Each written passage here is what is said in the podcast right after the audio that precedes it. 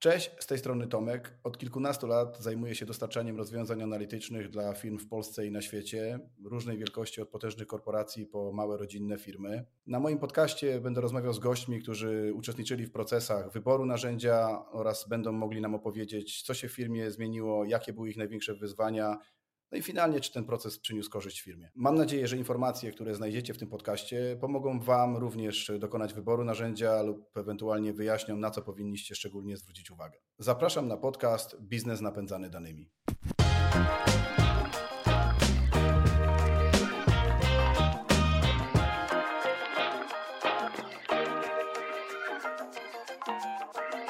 Witam Was serdecznie y, na naszym kolejnym odcinku podcastu Biznes napędzany danymi. Dzisiaj moim gościem jest Jarek Kozera, mm, mój dobry znajomy, który chyba jest najbardziej rozpoznawalną i najbardziej zaangażowaną osobą, jeżeli chodzi o rynek analityki healthcare.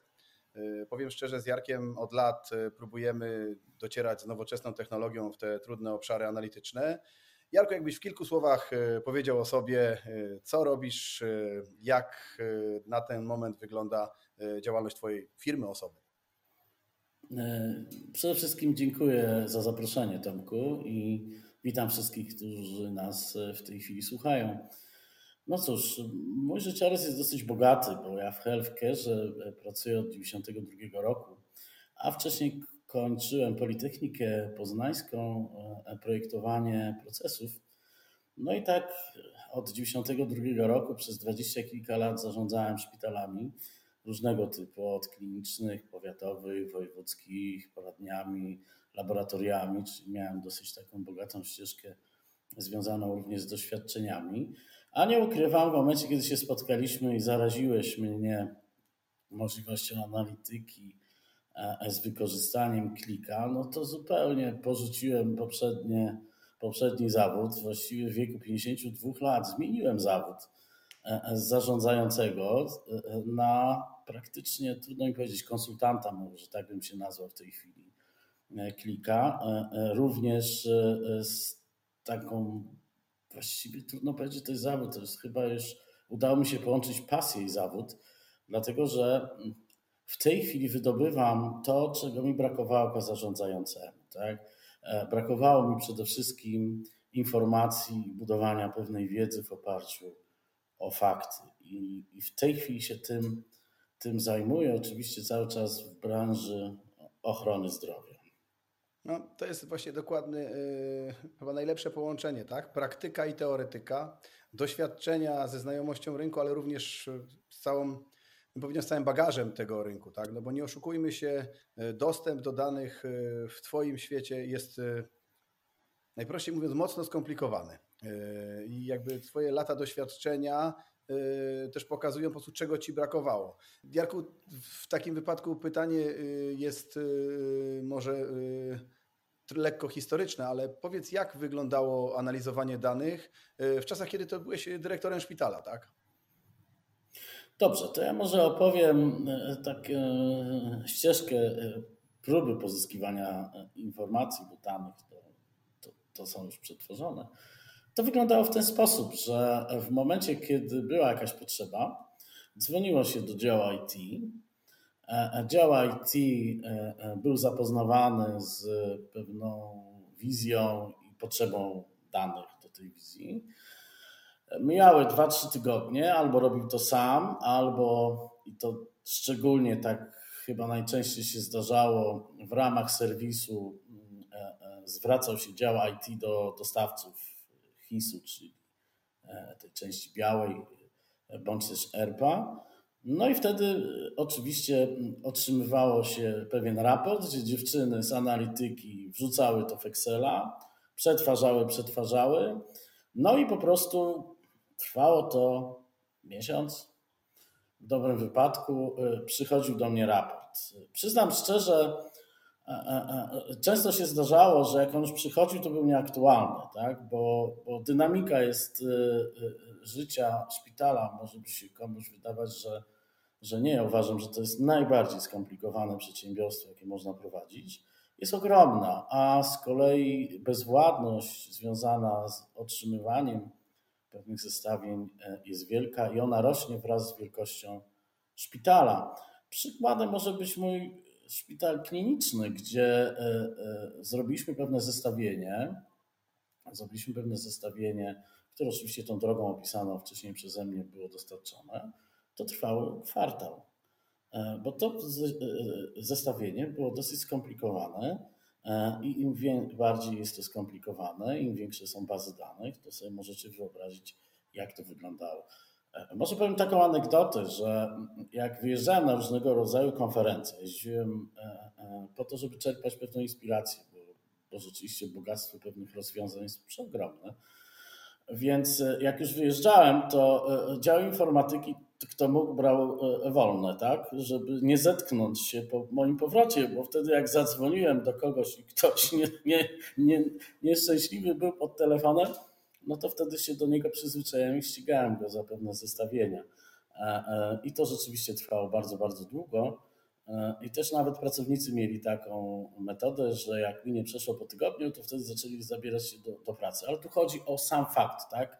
Głodu informacji, i ono nie wynikało z tego, że, że nie miałem takiego zapotrzebowania, tylko że dynamika procesu była tak wielka, że po prostu ten sposób obróbki, czy też sam model dostarczania informacji e, e, e, przez to, że jest dosyć archaiczny, jest bardzo długi.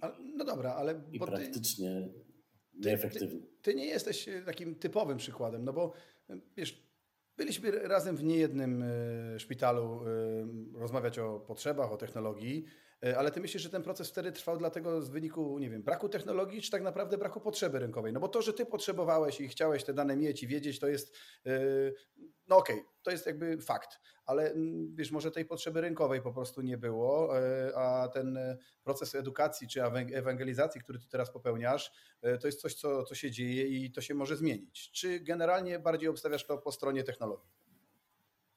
Wiesz co, tu, tu trzeba powiedzieć, że to jest miks, tak? Jeżeli jest człowiek taki jak ja, który poszukiwał, to, to rzeczywiście było to związane z tym procesem. Jeśli chodzi o brak technologii, to faktycznie nie było dostępnych narzędzi. E, e, ja, ja, przyznam szczerze, e, po kontakcie z Tobą mogłem się zaznajomić, że coś takiego istnieje i też kosztowość zasięgu ręki, bo wcześniej jak ktoś poruszał i rzucał hasło business intelligence, to to się kojarzyło z ogromnymi, ogromnymi kosztami. I przyznam szczerze, to, to jest taki miks, nie? bo jedni nie poszukują, jest taka grupa menedżerów, którzy lubią status quo i w ogóle nie są zainteresowani, żeby dostarczać im jakiekolwiek informacje poza tymi, które gdzieś tam szablonowo ustalił, dlatego że ustalenie, e, inaczej, otrzymanie informacji powoduje, że coś trzeba z tym zrobić, tak? E, więc wolą nie wiedzieć. Tak? Jedni, którzy poszukują i, i są zmiany, zderzają się z brakiem technologii, dlatego że powszechny jest Excel i Exceloza bardzo powszechna. I, I to jest dosyć ciekawe zjawisko. Słuchajcie, może nie tylko związane z ochroną zdrowia i z tym sektorem, dlatego że ludzie, którzy obsługują Excele, e, e, awansują w hierarchii. Awansują w hierarchii i oni pierwsi są zaznajamiami z jakimikolwiek pomysłami dyrekcji, więc ich pozycja rośnie. I tutaj tak naprawdę to są najwięksi hamulcowi nowych technologii. Ale wracając do starych technologii Excel, tak? Excel jest najbardziej e, powszechny i tu, tu jest z tym związane, Ale... E, związane właśnie. Czyli z tej perspektywy, czy to będzie właśnie healthcare, czy każde inne przedsiębiorstwo, Excel niesie z sobą szereg konsekwencji. Tak? Jest oczywiście kilka niekwestionowanych y, pozytywów Excela, tutaj z tym nikt się nie kopie, ale y, czegoś bardziej błędogennego, y, czegoś mniej trwałego w firmie, czegoś bardziej pozbawionego możliwości analizy trendów, snapshotów i wszystkiego przy jeszcze większej ilości danych, no trudno znaleźć dla czegoś takiego e, gorsze narzędzie niż Excel, chociaż są mistrzowie Excela, którzy mają 11 palców i potrafią z nim zrobić naprawdę cuda i to są właśnie takie osoby, które jak mówisz, które będą e, temat blokowały.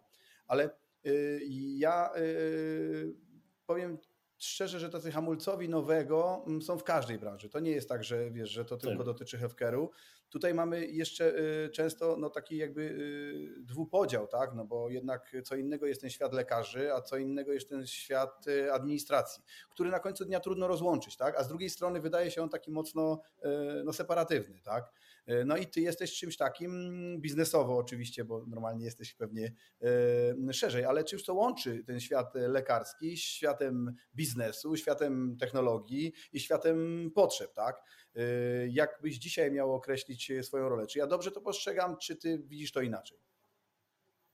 Znaczy, oczywiście w każdym podmiocie, czy, czy szpitalu, jak to tak potocznie się nazywa, E, są dwa światy medyczne i administracyjne. Tak? I, I mogę powiedzieć tak, że mm, połączenie tych dwóch światów, czyli, czyli danych medycznych z danymi ekonomicznymi, e, e, to tak naprawdę w tej chwili cały system w tym raczkuje. Bo oczywiście wiemy, że jakie są wyniki poszczególnych, poszczególnych oddziałów, ale nie wiemy, jaką marżę realizujemy na, na konkretnym pacjencie. Tak? E, więc e, to wymaga zupełnie innego podejścia, też innych narzędzi.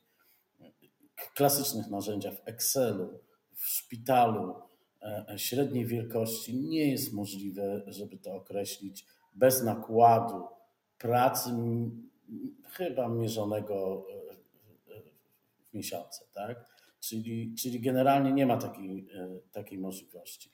Więc łącząc te dwa światy, pokazuje się z jednej strony lekarzom, a są bardzo zainteresowani ekonomią, muszę powiedzieć, że, e, że tu złotówka jest dosyć dobrym nośnikiem informacji związanej chociażby z realizacją pewnych marsz, ale też również uświadomieniem, że ich decyzje i działalność można zmierzyć w złotówkach i jakie to ma konsekwencje.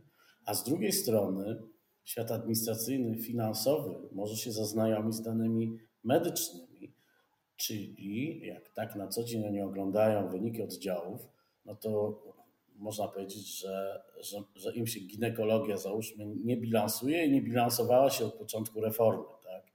E, więc wnioskiem osób analizujących jest to, a po drodze robili szereg zmian, restrukturyzacji itd., tak itd., tak że oczywiście wnioskiem końcowym jest, że źle wycenione są świadczenia funduszu i to słyszymy E, e, ktoś, kto się na co dzień nie jest z branży, a słyszy wypowiedzi e, osób w białych fartuchach, to słyszy przede wszystkim, że fundusz źle płaci, źle wycenia, że całe zło jest po stronie funduszu.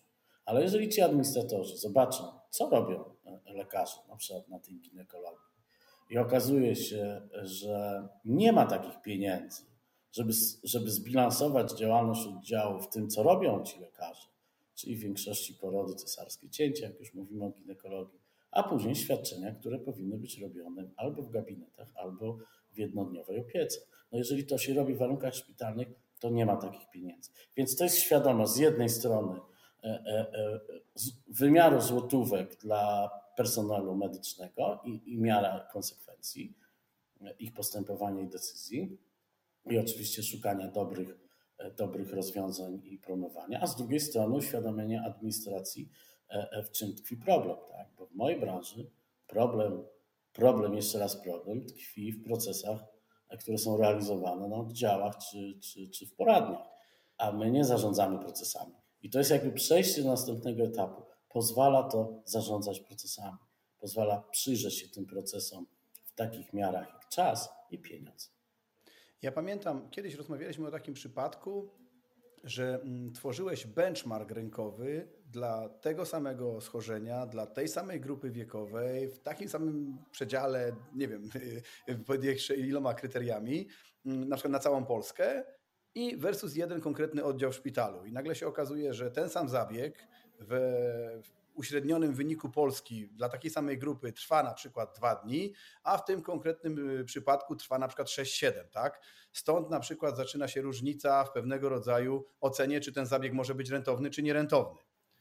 No tu bardziej, przepraszam, ci wchodzę w zdanie, nie zabieg, a pobyt, nie? bo w dniach to pobyt, zabieg okay. to w minutach, ale oczywiście tak, e, dlatego że mm, jako zarządzający często spotykałem się z taką sytuacją, w której to chciałem wprowadzić jakąś na przykład nowe świadczenie. Świadczenie to jest produkt, który sprzedajemy do funduszu.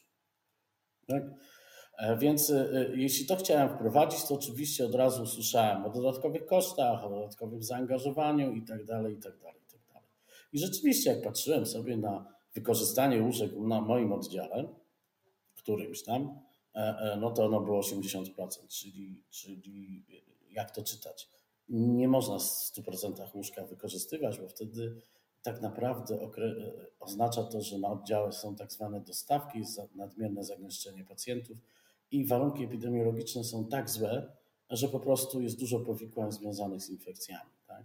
Więc wykorzystujemy to, załóżmy w 80 jest to optymalnie, a tak naprawdę to każdy z epidemiologów szpitalnych może określić na danym oddziale, jaki jest granica bezpieczeństwa, jeśli chodzi o miernik wykorzystania łóżek. I załóżmy, było to maksymalnie, więc jedyną decyzją, którą wówczas można było podjąć, to szukanie kolejnych łóżek tak, do tego projektu.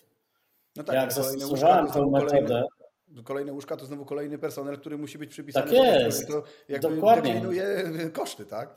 No ale wiecie, to tak, tak naprawdę y, wyglądał to y, taki przykładowy proces podejmowania decyzji. W takim momencie zastosowanie tego algorytmu, który benchmarkuje każdego pacjenta, może teraz rozwinę w świadczeniu, czyli w produkcie, który sprzedaję, w rozpoznaniu, y, w grupie wiekowej, typie szpitala. I takie algorytmy zliczają, porównują E, właśnie określając e, czas optymalny jako medianę tego zbioru, to jestem w stanie powiedzieć, czy to jest problem organizacyjny, czy to jest problem kliniczny. E, co to oznacza? Jeżeli to jest problem kliniczny, to rzeczywiście te 80%, o którym wcześniej mówiłem, jest optymalnym wykorzystaniem i wtedy rzeczywiście każda nowa działalność powinna być związana ze zwiększeniem łóżek. Ale jeżeli wychodzi e, organizacyjnie, czyli wychodzi to bardzo fajnie, jak przedłuża się pobyty e, na danym oddziale i przeważnie tak jest. W 99% z, z tym się zetknąłem, to są przedłużone pobyty, bo nie szanuje się u nas łóżka, mówimy o publicznej sferze, tak? E, przeważnie każdy z nas, jak miał styczność ze szpitalem albo rodzina miała to, wie doskonale, że zrzut jest w poniedziałek, a jak się rozmawia w odwiedzinach, to danego dnia nic się nie działo, prawda? I, i tak szczególnie e, e, e, kilka dni jest pacjent przetrzymywany. No to w, w tym wypadku widać, że przedłużone są te pobyty. I można bardzo łatwo zanalizować rezerwę, którą się dysponuje. Więc mając takie narzędzia dla reformatora, tak naprawdę pokazuje to na faktach. I muszę Wam powiedzieć, że jeżeli to personel widzi, bo jest się w stanie mu to pokazać, e, e, to wcale, ja to mówię, nie wiesza sztandarów. Jest po prostu mniej demagogii w rozmowach, bo faktycznie to widać, tak? Wiesz, to raz, no, tak to póki, jest. Czego, póki czegoś nie mierzysz, to nie możesz tego poprawić, tak?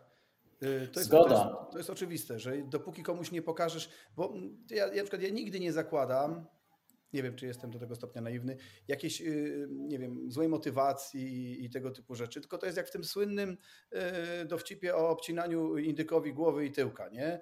I wszyscy się pytają dlaczego, a bo moja mama tak robiła, no dobra, zapytali się mamy, dlaczego mama tak robiła, bo babcia tak robiła, zapytali się babci, a bo miała małą foremkę, nie? I, i, i, i to jest jakby idea, dlaczego coś, pewne rzeczy są po prostu powielane. W momencie, kiedy ty to możesz bardzo szybko zobrazować, wręcz natychmiastowo, w oparciu o dane rzeczywiste klienta, pokazać konkretny przykład i powiedzieć, gdybyśmy to robili w taki, a nie inny sposób, a co więcej, masz tu benchmark, który mówi, patrzcie, w stosunku do całej Polski da się to robić, to znaczy, że my też jesteśmy w stanie to robić, to nagle jest zupełnie inna rozmowa. No tutaj już nie masz czym dyskutować. No, najtrudniejsza rzecz, jaką można zrobić, to dyskutować z faktami, prawda? Tak, z tym, że e, miłe zaskoczenie dla mnie, e, mimo że tyle lat przypracowałem, było to, że bardziej otwarci na taki sposób postępowania e, są lekarze niż administracja. Tak? Dlatego, że lekarze są przyzwyczajeni dzisiaj, bo oni robią swoje, tak? Jedni e, e, są uczciwi do dnia, jak w każdej grupie zawodowej, tak? ale robią swoje. I w momencie, kiedy e, do ich czasu pracy dochodzi jeszcze konieczność analizy pewnych rzeczy, no to dzisiaj dostają tabele, dostają nawet duże skoroszyty, gdzie muszą przebrnąć przez pewne rzeczy i tego nie robią, bo nie mają po prostu czasu ani ochoty.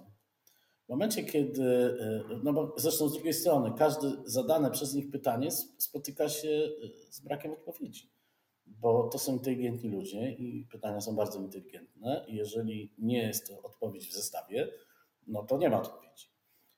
W momencie, kiedy e, używa się tegoż narzędzia i siada się z nimi do omówienia pewnych rzeczy, na przykład działalności bloku operacyjnego, tak? To jest, to pierwszy raz miałem takie miłą niespodziankę.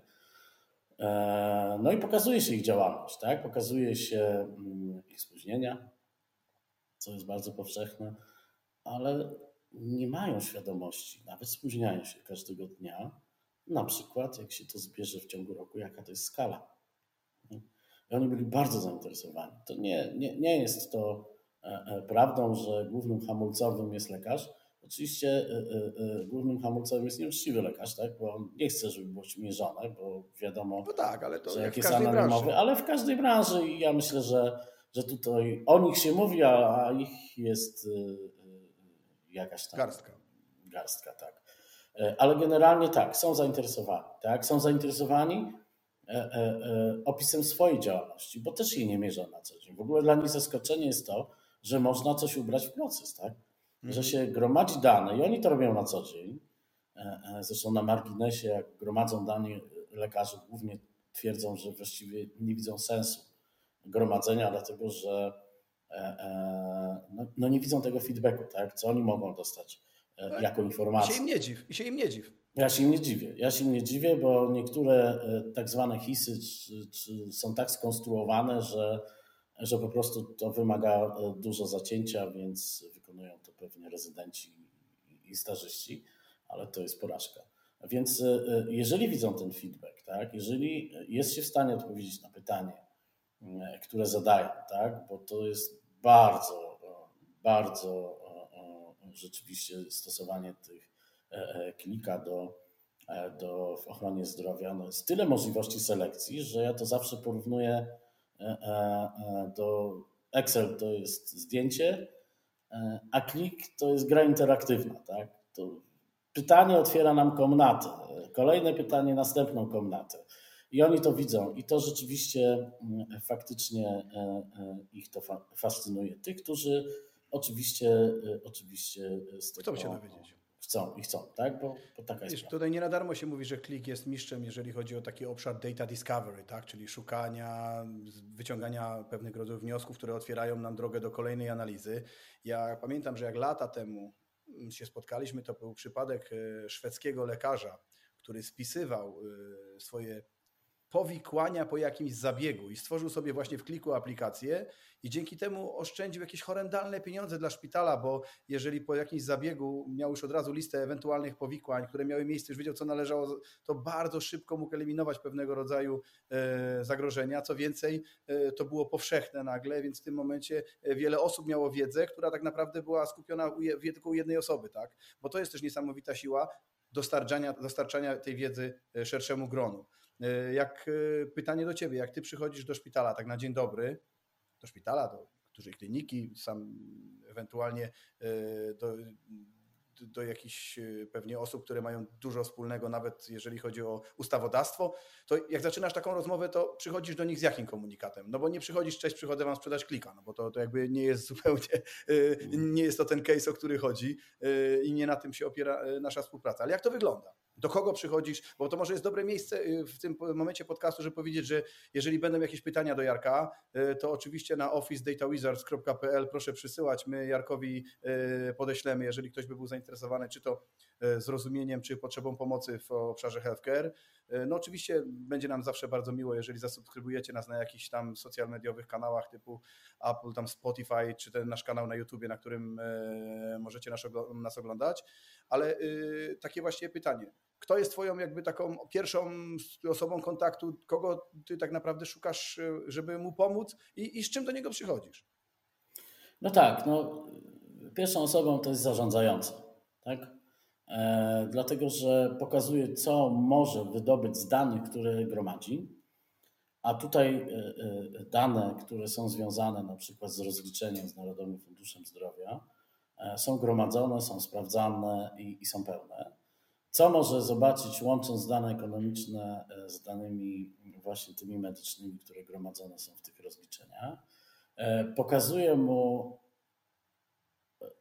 mam na myśli zarządzającemu, gdzie tkwią rezerwy, tak? To już mamy wspólną płaszczyznę, tak? Bo jestem znany w środowisku, też wykładam na studiach MBA, dużo publikuję, więc gdzieś tam jestem opinioliderem w jakiejś części, więc ci ludzie mnie znają, tak? I, i my możemy rozmawiać o, na pewnej płaszczyźnie i później pokazuję, jaka jest możliwość właśnie identyfikowania tych procesów, powiązania z wykorzystaniem narzędzia, tak? że istnieje taka możliwość, można to zrobić w taki sposób, więc ta edukacja jest jakby z jednej strony pokazująca możliwości jako narzędzie, ale przede wszystkim e, pokazanie możliwości rozwiązania problemu tak? z wykorzystaniem narzędzia. E, klasycznie to wygląda w ten sposób, że, e, że dyrektor się zapala. Tak? Na następne spotkanie zaprasza już tych, którzy rozliczają, informatyków i później często temperatura spada. Jest to związane z tym, że po pierwsze słyszą, że my i tak to zrobimy, że już to też robimy, e, ale to wygląda inaczej, tak? bo e, e, wśród kolegów są ci, którzy wracali i powiedzieli, stary, no klasyka jednak, dałem się nabrać. Tak? Po twojej wizycie usłyszałem, że to zrobimy i nie trzeba korzystać z konsultanta ani z dodatkowych narzędzi. No i tak, jak widzieli, że przestałem, to problemu nie było. Tak? Mhm. E, więc e, tu, tutaj tak, e, tak to jest. Ale jeżeli przebrnie się ten, bo są też ludzie otwarci, nie można też mówić, że, że wszyscy są zamknięci, no to przede wszystkim zaczyna się od wykładów, tak? uświadamiania tak naprawdę, jak dane, które gromadzą, można wykorzystać w takim celu, żeby inaczej spojrzeć na organizację. Ja, ja jestem tu naturalny, dlatego że ja przez dwadzieścia kilka lat, jak wcześniej mówiłem, zarządzałem. I, jeżeli ja teraz patrzę na dane szpitalne z wykorzystaniem klika, dla mnie to jest odkrycie. I ja to po prostu przekazuję. To nie jest wyuczona rzecz, to jest autentyczne. E, e, dzielę się tym, jak można odkryć pewne rzeczy i wtedy po prostu następuje e, współpraca, tak? Nie jest to łatwe, dlatego że zauważyłem, może tak jest wszędzie, że jeżeli chce się zastosować to narzędzie, to trzeba naprawdę przygotować te dane, tak? Bo one jak są gromadzone, to są gromadzone w strasznym bałaganie. Jak ktoś, a w zdrowiu jest tak, że tak, on, tak zdrowie było informatyzowane, jak, jak było źródło kasy, tak? Jeśli był Bank Światowy, pierwsze programy szły na EFKI, czyli księgowość. Tak? Jak był e, e, dostęp do środków unijnych, e, no to po prostu to się zaczęło rozwijać, ale generalnie nie było w szpitalach takiego komfortu, że, że menedżer na przykład miał jakąś wizję budowania pewnych systemów. Kompletnych, kompletnych. Tak, najpierw informacyjnych, bo, bo informatyczny jest pochodną tego pierwszego, i wtedy po prostu w strategii wpisał jakiś tam rozwój. Nie, to było od sasa do lasa. Więc y, najpierw księgowość, y, później jakiś ruch chorych, y, później kadry i, i każdy definiował na przykład po swojemu pewne rzeczy. Mm -hmm, tak? Mm -hmm. Nawet nie wykorzystywano tych samych, nie wiem, symboli jednostek, nazw jednostek. Do dzisiaj to, to, to jest, że, że po prostu jest taki bałagan. Dlaczego? Dlatego, że nikt nie budował tego już z myślą o możliwości powiązania. E, e, no i tak to jest. I ten podstawowy problem, bo jak, sobie, jak słyszę, jak opowiadasz, no to jednak ta wieloźródłowość, tak? Tak. Te dane są w bardzo różnych formatach, te dane są w bardzo wielu źródłach. Jeszcze zazwyczaj, ok, są pewnie jacyś globalni wendorzy do pewnych rozwiązań szpitalnych, jest dwóch, trzech dużych graczy, którzy tam rozdają karty, ale suma summarum podejrzewam, że ta sytuacja, w której ktoś przychodzi i mówi, że bez hurtowni danych to my tych danych w ogóle nie, nie wyciągniemy i wyciąganie znowu pieniędzy na zbudowanie hurtowni danych i w ogóle, a potem po drugiej stronie zestawienie to z klikiem, który przychodzi i te dane pobiera sobie po prostu z dowolnych źródeł i sobie je układa e, na Twoje potrzeby, no to to jest zupełnie nie ten rząd wielkości finansowej, to jest jakby zupełnie inny. Chodzi o moment wejścia. Ten start jest w zupełnie innym miejscu, a prędkość uzyskania jakby takiego efektu wow i możliwości podejmowania decyzji, które pozwolą już na zarabianie na samych siebie, no to to są nierzadko różnice liczone w grubych miesiącach. Tak, no i oczywiście liczone środkami e, finansowymi. No, aczkolwiek tu musimy wziąć pod uwagę, że mm, ochrona zdrowia w większości to jest sektor publiczny. Mhm. Tak? E, I pójście z takim argumentem, że nie ma konieczności wydatkowania jakichś pieniędzy, wcale nie jest popularne. Tak? Bo tu nie chodzi o to, żeby rozwiązać problem, tu chodzi o to, żeby wydać pieniądze. E, I dlatego tak też czasami trudno na przykład e, wejść z taką oczywistością, że, że pewien element procesu związanego z integracją danych jest niepotrzebny, bo jest narzędzie, które to może zrobić. Tak? E, ci, którzy to rozumieją, rzeczywiście odbierają to i mają większą świadomość, i ile mogą czasu zaoszczędzić i pieniędzy przede wszystkim. Tak? Ale muszę powiedzieć tak, że co mnie zadziwiło, bo, bo ja mogłem być. Ja jestem e, e, e, człowiekiem spoza IT, który się zafascynował tym narzędziem, ale nie wiedziałem, że, że, że środowisko IT jest tak bardzo konserwatywne, tak? że, że programiści, administratorzy, można by było wymieniać, to to są bardzo konserwatywni. To jest dla mnie było wielkim zaskoczeniem. No jak to? Ale jeśli, jeśli tak, samo jak, tak samo jak w innych kwestiach. Zabierasz im y, palmę pierwszeństwa, zabierasz im wyspę niezależności. Jeżeli się okaże, że w szeregu procesów możesz te informacje pozyskać w sposób łatwy, zdemokratyzować w firmie, dostarczyć je szerokiej ilości ludzi, którzy mogą na tej podstawie podejmować decyzje, bez proszenia się, to nagle komuś się wydaje, że jego rola w firmie przestaje być tak ważna, co jest oczywiście totalną nieprawdą. Powiedzmy sobie szczerze, IT czy technologia, jeżeli zrozumie, że jest po to, żeby ułatwiać prowadzenie biznesu, a nie po to, żeby być e, gwiazdą do medali, to takie przedsiębiorstwo ma szansę naprawdę się rozwinąć. I to jest bez względu na to, Jarek, czy to będzie szpital, czy to będzie fabryka, czy to jest bank. Ludzie muszą zrozumieć, że nie da się tych dwóch rzeczy pominąć. Najważniejszy w firmie jest biznes, żeby się prowadził. IT jest równie ważne, żeby dostarczyć narzędzia, żeby biznes się dobrze prowadził. I te rzeczy są ze sobą połączone, powinny być koherentne i nie powinno być e, jakiejkolwiek wątpliwości, że na pytanie e, biznesu, że potrzebuje czegoś takiego, czy możecie mi to zrobić, IT nie powinno mówić nie, tylko zastanowić się jak. Nie czy, no, tylko jak. Dobrze to poruszyłeś, czyli jak zwykle e, problem tkwi w ludziach, tak?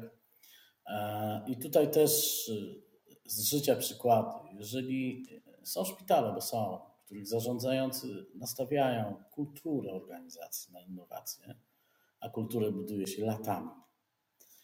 A zauważyłem, że to jest związane głównie ze stabilnością zarządzających, czyli jest menedżer, który zarządza wiele lat danym szpitalem. On w stanie, jest innowacyjny, w stanie stworzyć te podstawy do wysokiej kultury pracy związanej z innowacją. Tam nie trzeba tego mówić. Mhm. Ale to niestety w Pareto to jest może góra 20%.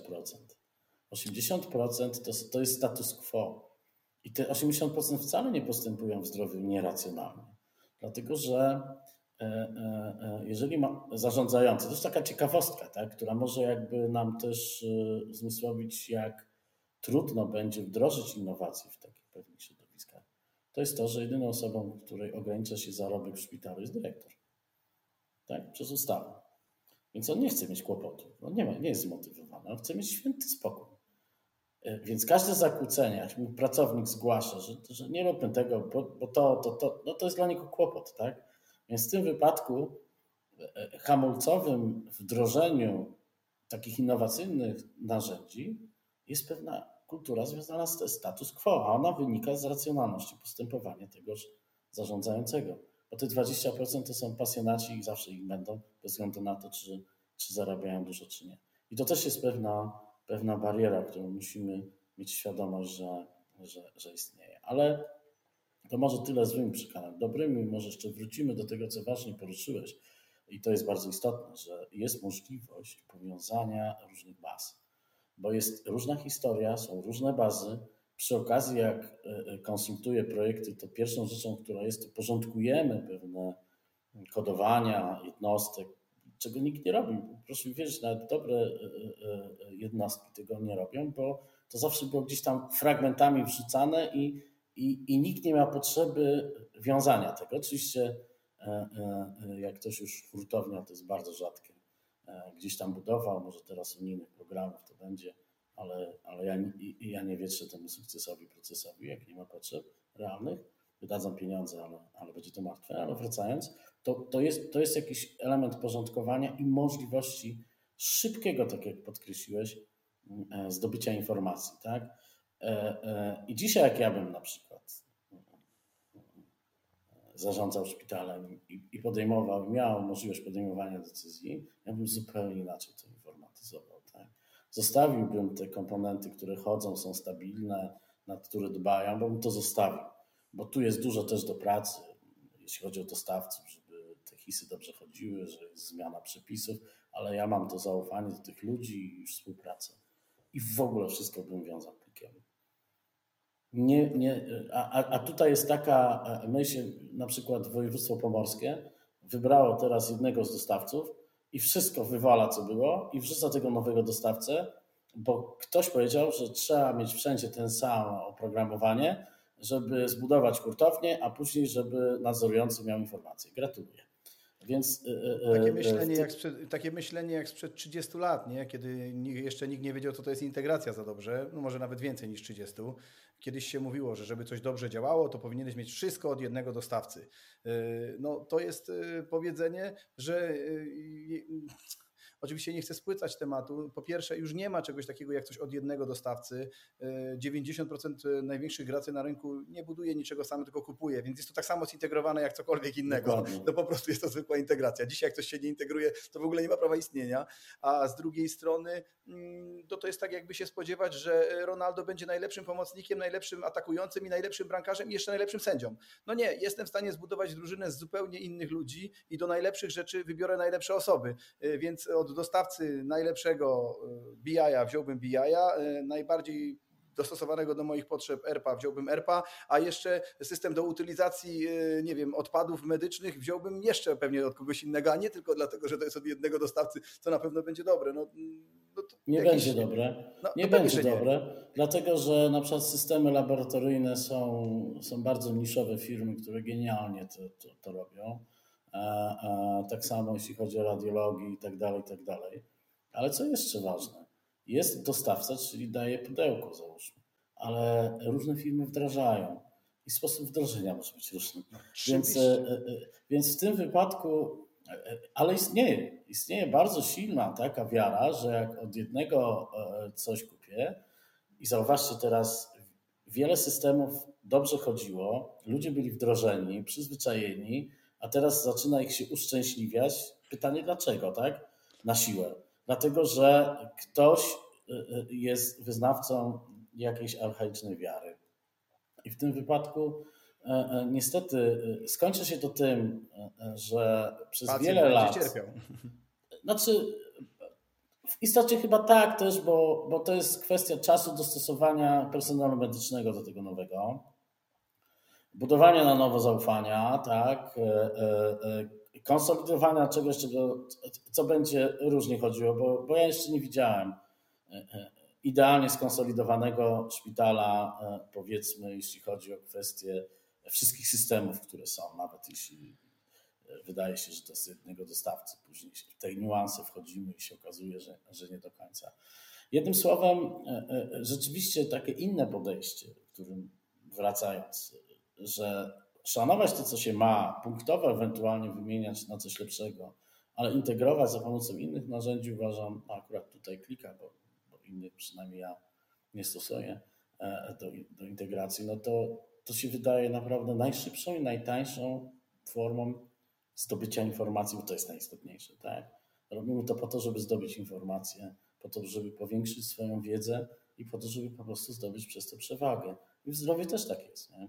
Mhm. To, to, nie tylko w, e, w biznesie, e, e, żeby po prostu troszkę z innej strony spojrzeć.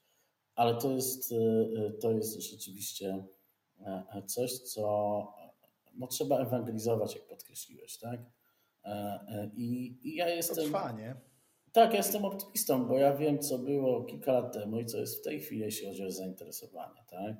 Ja, ja dzisiaj odebrałem dwa telefony od, od pewnych stowarzyszeń, które proszą o pewną analitykę, gdzie, gdzie mogę sobie zaciągnąć bazy, które coraz są bogatsze w ochronie zdrowia i, powszechnie dostępne. Środek Tak, trwały także- o niesamowitej wartości, nie oszukujmy się. Tak, i w tym wypadku y, widać, że, że, że rośnie to zainteresowanie, co jest oczywiste. E, I droga, żeby dostarczać szybko tą wiedzę, jest, jest jak najlepsza. E, Ja jeszcze y, jedną rzecz y, y, ważną, co chciałem podkreślić, to jest to, co otwierają nowe możliwości e, SAS-owe, e, klikowe, tak, te narzędzia. E, One po prostu mogą już, wprowadzają już pewne automatyzmy, więc szereg takich rzeczy, które związane są z mniejszą robotą, którą wykonują teraz ludzie, bardzo szybko można to zrobić w sposób automatyczny. I teraz konsultuję taki projekt, gdzie jest bardzo duże zainteresowanie taką, taką oceną automatyczną, tak? Zawartości danych, terminowości. E, e, Więc tu cenię sobie też w pliku to, że e, z dużą częstotliwością rozszerza swoją ofertę o, o, o, nie tylko biznes, a, a tylko. e, e, e, Artificial intelligence, tak? Czyli o, o, artificial stu- intelligence. o, stu, o, stu, o sztuczną inteligencję. Tak, to jest fajny case. Ja Ci powiem szczerze, że my też to zaczynamy dostrzegać, że nasi klienci też widzą e, chociażby jakieś tam elementy predykcji, czy chociażby nawet już nie tak głęboko, ale nawet integrację z R-em czy z Pythonem. Powiem Ci, że teraz mamy taki ciekawy case. Rozmawiamy z, mm, no nie wymieniając, ale z prywatną instytucją, która e, e, oczekuje albo e, wyszła do nas e, z takim zapytaniem e, o pomysł na zbudowanie takiego centrum ostrzegania.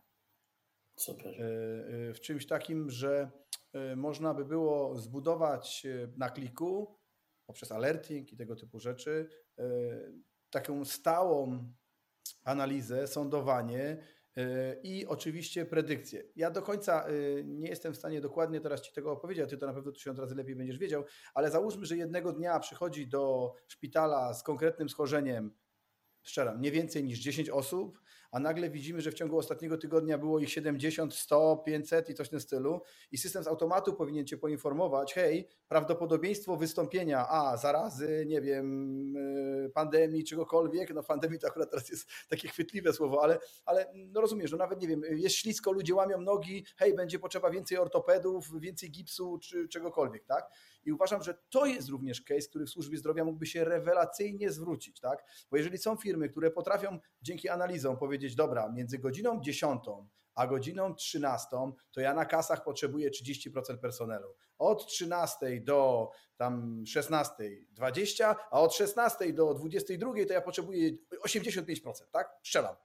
To jeżeli ktoś jest w stanie w ten sposób na to patrzeć i potem widzi te swoje trendy i widzi, że jeżeli od godziny 16 do godziny y, 21 zjawiska sprzedaż to te świeże produkty, które się szybko psują, muszą być w tych godzinach najbardziej, bo jak je włożymy od rana, to one się będą w małej ilości sprzedawać, do, do tej 16 już będą zwiędnięte, nikt ich nie kupi.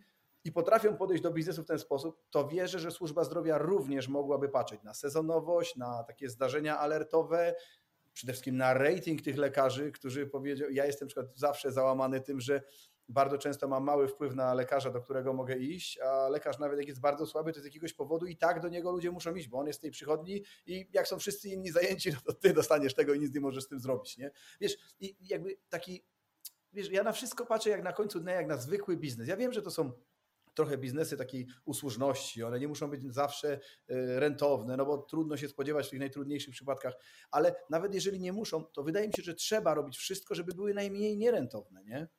Nie, no to od razu wyprowadzam Cię z błędu. To wiele lat temu, y, promując swoją książkę, Thomas Getsen, guru ekonomiki zdrowia, lekarz zresztą, e, na swoim wykładzie uświadomił nam wszystkim, e, że to, co jest najpiękniejsze, to indywidualny kontakt pacjenta z lekarzem, kończy się z chwilą, kiedy lekarz bierze do dłoni długopis.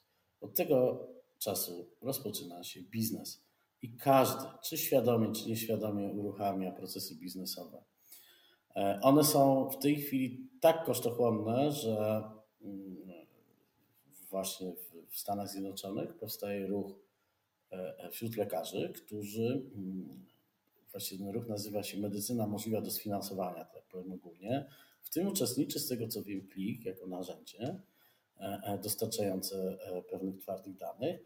Właśnie ten ruch powoduje to, że ci ludzie świadomi są już, że zasoby nie są nieograniczone i chcą wiedzieć, jak najefektywniej prowadzić pacjenta, żeby po prostu tych zasobów wystarczyło dla większej liczby pacjentów. Także medycyna jest również biznesem. I, i, i wydaje mi się, że tu Getsen w 100% pięknie opisał te relacje, bo faktycznie ten kontakt z lekarzem i pacjentem, ten intymny, najpiękniejszy, kończy się, jak on zaczyna wypisywać skierowania, recepty i różnego typu. No tak, bo to jest to miejsce, w którym procesy. najłatwiej zachwiać tą taką etykę nie? E, lekarską, a zacząć e, jednak e, iść w ekonomię. Ja Ci powiem szczerze, że mm, co roku spędzam trochę czasu na konferencjach w Stanach Zjednoczonych i akurat healthcare i szpitale są niesamowicie przez klika mocno analizowane, penetrowane, nie wiem jak to chcemy nazwać, ale widziałem szereg prezentacji właśnie z obszaru healthcare, gdzie w sposób kompletny szpitale w kliku e, analizują dane, ale co jest śmieszne, właściwie to nie jest śmieszne, to jest śmieszno smutne.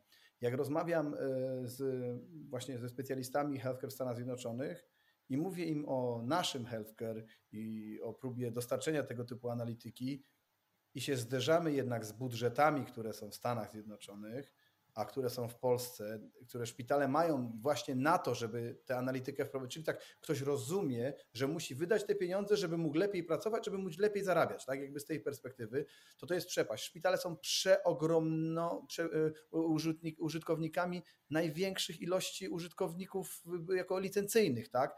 I szpital w Polsce, gdzie próbujemy dostarczyć te rozwiązania i mówimy o ilościach użytkowników, wiesz dobrze, że to są zawsze bardzo skromne, nierzadko liczone w pojedynczych sztukach e, instalacje.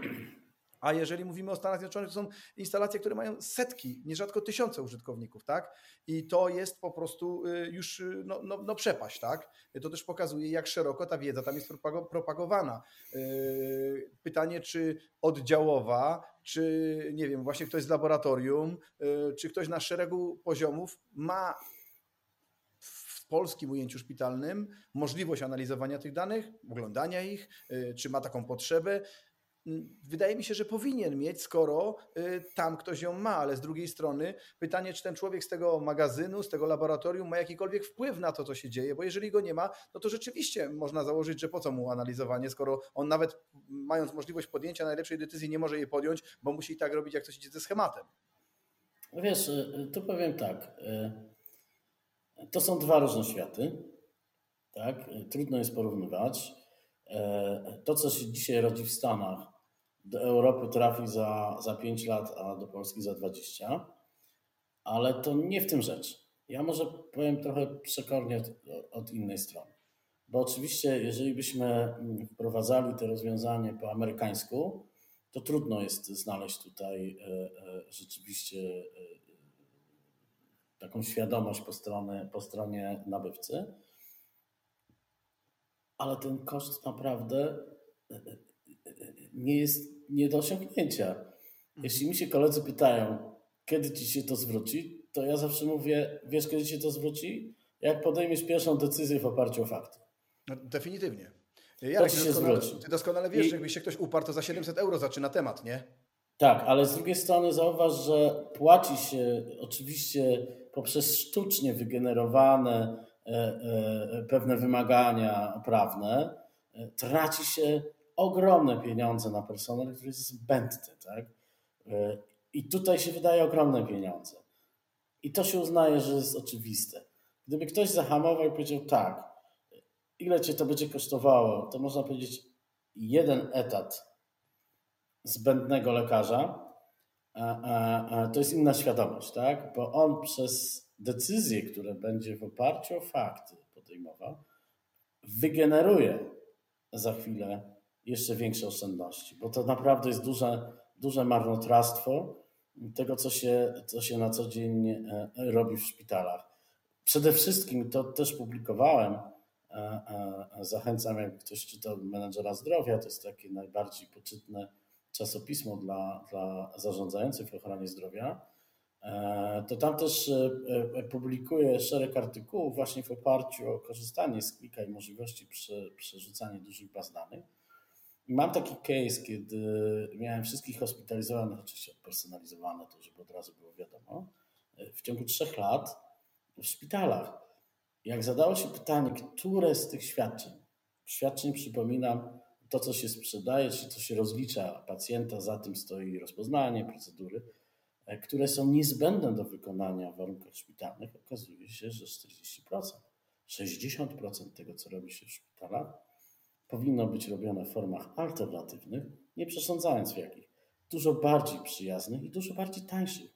Więc e, to, to nie jest prawda, że, e, że mamy za mało pieniędzy, bo zawsze jest za mało pieniędzy. Tak? Oczywiście można powiedzieć dla tych, którzy wierzą, to mój przyjaciel, były marszałek województwa pomorskiego, jak rozmawiał e, e, w tym temacie, to powiedział tak, punkt pierwszy, e, jest za mało pieniędzy w systemie. Przechodzimy do punktu drugiego. No właśnie teraz chciałbym tak może na okrągło przejść do punktu drugiego strasznie marnotrawimy, dlatego że szpital to COVID wykazał, tak? Największa śmiertelność, e, e, nadśmiertelność w Europie e, była w Polsce. Dlaczego? Dlatego, że ta opieka nie jest rozproszona, nie jest w formach lekkich, alternatywnych. Jest w tak zwanych pancernikach związanych z organizacją szpitalną. W tej kwestii struktury się nic nie zmieniło. I teraz, nie mając takich narzędzi, tego nie widać. A mając takie narzędzie, które oprócz tego mówiliśmy o walorach integracyjnych, ale też możliwości przetwarzania e, e, e, dużych zasobów, to wtedy to widać, tak? Widać dokładnie. Teraz popełniłem ostatni artykuł, gdzie, gdzie pokazał się pierwszy rating szpitali opublikowany przez Ministerstwo Zdrowia. To jest taka kategoryzacja. Ta kategoryzacja mówi się o reformie, że tam dzieli się na cztery kategorie szpitali, A, B, C, D, od góry są te najlepsze, D to są najgorsze. I jak narzuciłem na tą kategoryzację właśnie dane te medyczne, to widać, że w kategorii AB są szpitale, które koncentrują się na tych koniecznie w szpitalnych formach e, realizowanych świadczeń. Czyli to widać, nie? tak by się nie zobaczyło. Robią, robią to, do czego są stworzone. E, e, powiem tak, w połowie. Okay, Bo to tak nie jest tak lepiej, wygląda. Ale tak już tak. lepiej niż to, co mówisz jako, jako no. Tak, tak. Na, na marginesie to też widać właśnie z zastosowaniem narzędzia, że, że najwięcej hospitalizacji to są hospitalizacje diagnostyczne. Czyli mhm. koszaruje się tego biednego człowieka w warunkach szpitalnych. Przeważnie to trwa 5 dni. Przeważnie ten pacjent w ponad 50% ukończył 65 rok życia i on nic innego nie otrzyma, tylko wykonane mu są badania i również w dużej części e, łapie tak zwane powikłanie, czyli infekcje. No dokładnie, bo, tak. Bo po dwóch dniach człowiek w tym wieku jeszcze ma choroby współtowarzyszące. To w szpitalu można Jest to bardzo niebezpieczne. Znaczy, mój znajomy lekarz bardzo dosadnie to opisuje, że szpital jest y, śmiertelnie niebezpiecznym miejscem. No, to jest miejsce, w którym umierają ludzie, no nie oszukujmy się. Ale z powikłań, kochani, pierwsze, e, pierwsze, e, pierwsze rzeczywiście miesiące pandemii śmiertelność bardzo spadła. Więc to są trudne tematy, tak? Ale i one są i będą. Tutaj nie uleczymy, ale chodzi o podniesienie świadomości, tak? E, robicie tyle. Powinniście tak naprawdę w jednej trzeciej robić to w warunkach szpitalnych, dobrze zorganizować. Tam powinno się nie oszczędzać na personelu i tak dalej reszta alternatywne formy, głównie jednodniowe, ambulatoryjne, rozproszone, lekkie. Zresztą popełniłem też artykuł mówiąc, że powinniśmy galerię zdrowia powoływać. I to też było na bazie danych, tak? Bo Polacy kochają galerie, jest łatwo zaparkować i zamiast, możemy sobie wyobrazić, zamiast sklepów mamy odcinek rehabilitacyjny, socjalny, mamy też zabiegowy, mamy gdzieś SOR na zapleczu. No, teraz psychologia też by była w cenie, co? Patrząc no chociażby, tak, ale, ale to są elastyczne formuły, tak? A jak mhm. mamy to szpitale, gdzie najwięcej pieniędzy wydajemy na szpitale, no to cóż to się odbywa? Ja to nazywam. No, inflacja wewnętrzna rośnie, bo sztandary się wyciąga, protesty są, trzeba będzie zgasić, kupić spokój i po prostu pacjencie musisz coraz więcej czekać w kolejce. Właśnie te analizy też, też to fajnie pokazują, tak? Bo e, e, widać też e, na przykład pewne relacje można wychwytywać, łącząc różne bazy. Ja już nie mówię tylko wewnętrzne bazy szpitalne, tak? Mhm. Ale na przykład jak był COVID, to, to ja widziałem, że tak rozwija się fantastyczna sieć takich pasjonatów, którzy, którzy wyprzedzali państwowe agendy, czy europejskie agendy, czy Światową Organizację Zdrowia, wyprzedzały w dostarczaniu danych, tak, w analizie tych danych. Później europejska, to chyba się nazywa organizacja zakaźnictwa, coś takiego, zresztą Klika wykorzystuje do, do tej analizy i zaczęła po prostu prowadzić takie e, i udostępniać tę analizę. No ja też śledziłem szereg Twoich analiz, tak? Publikowałeś. Tak, bo e, jak to było, z czym to było związane? To była możliwość właśnie e, wpinania się w bazy światowe, automatyczne oczywiście już odświeżanie, dlatego że na świecie już wiadomo było, jak te bazy konstruować. W Polsce to ja miałem problem, bo co trzy tygodnie mi zmieniano strukturę, więc musiałem to wszystko przerabiać. Żeby ale, było łatwiej. Ale nie, to przyznam szczerze, trwało to kwartał i później rzeczywiście już też była większa świadomość, czyli, czyli coraz bardziej e, dostępne są te zasoby zewnętrzne. Więc jak ja łączę pewne rzeczy, to, to bardzo fajne analizy powstawały może ciekawostce Google kiedyś y, za, za, zamieścił dane, gdzie, gdzie określona była migracja w danym kraju w takich miejscach jak centra handlowe, e, e, zakłady pracy, mm, ośrodki wypoczynkowe i tam jeszcze kilka było parametrów. I oni, oni mierzyli po prostu tak naprawdę e, różnice, różnice w czasie mierzoną, różnicę w, w, w poruszaniu się ludzi w tych, tych regionach. To była fantastyczna baza.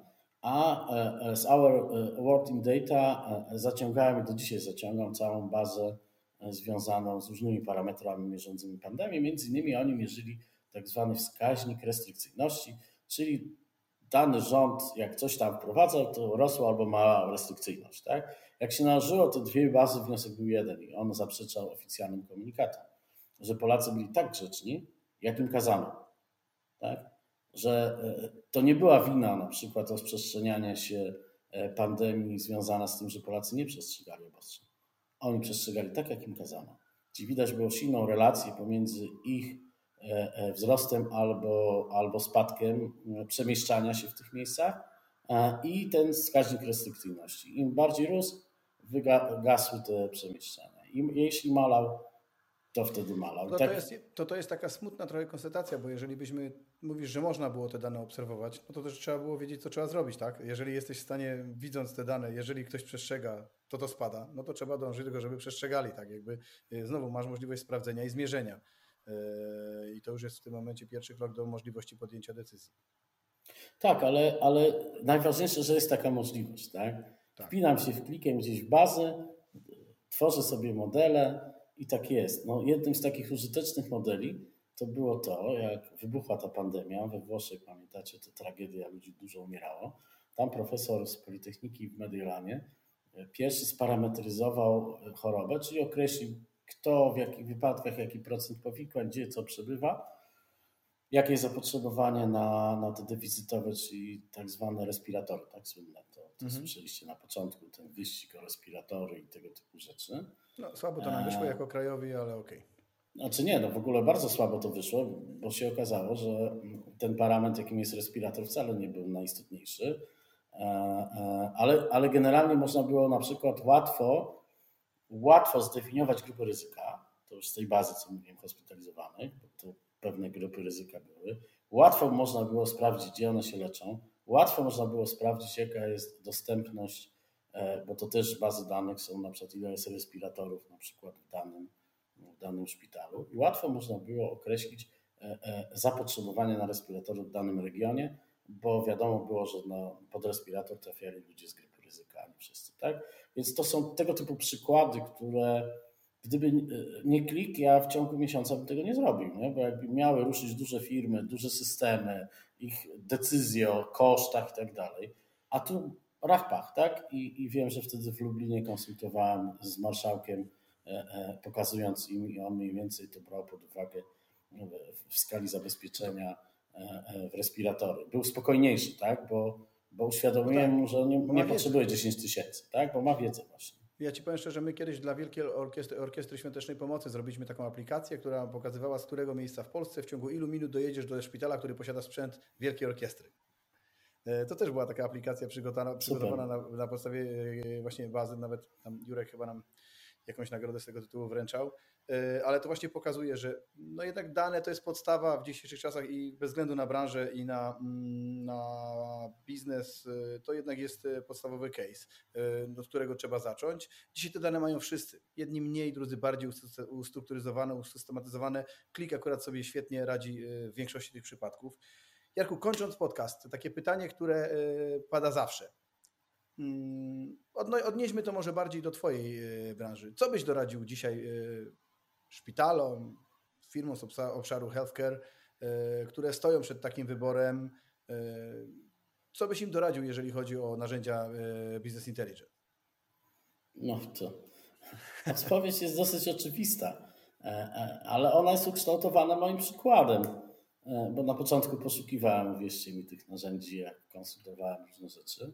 No cóż, e, poradziłbym to, żeby uszanowali te wszystkie systemy e, IT, które posiadają, zwrócili uwagę na ich udoskonalanie, nie konsolidowali na siłę, a właśnie za pomocą klika skonsolidowali dane i w takim modelu e, mogliby e, również nie tylko szybko wdrożyć, nie tylko tanio, oczywiście tanio w porównaniu do tej klasycznej drogi, tak, budowania hurtowni, zastępowania czasu, bałaganu i tak ale również mogliby zaoferować wówczas, co mi się śni i o tym marzę, takiego e-asystenta klikowego dla lekarza, tak? Czyli dać tym ludziom za to, że, że dają ten wsad, również narzędzia, które za pomocą smartfona mogliby mieć dostęp bardzo szybko i, i, i przeprowadzać sobie pewne analizy związane z ich interesującym e, e, zakresem. Czyli e, nie konsolidować na siłę, a konsolidować z wykorzystaniem takich jeszcze dzisiaj w Polsce można nazwać innowacyjnych narzędzi, jakim jest klik. Super, Jarku. E, Bardzo Ci dziękuję za poświęcony czas, za bardzo ciekawy wywiad. E, Moim i Waszym gościem dzisiaj był Jarek Kozera z firmy JSK Consulting. E, Z mojej strony oczywiście, jeżeli są jakieś pytania, czy do Jarka, czy do nas, na koniec jest plansza z, oczywiście z mailem, ale powtórzę officedatawizards.pl Jeżeli możemy odpowiedzieć na jakieś pytania Was nurtują, albo chcielibyście bezpośrednio skontaktować się z Jarkiem jako ekspertem z obszaru healthcare, to oczywiście e, służymy w tym temacie pomocą. Ja dziękuję Tobie za zaproszenie i, i tym wszystkim dziękuję, że nas wysłuchali.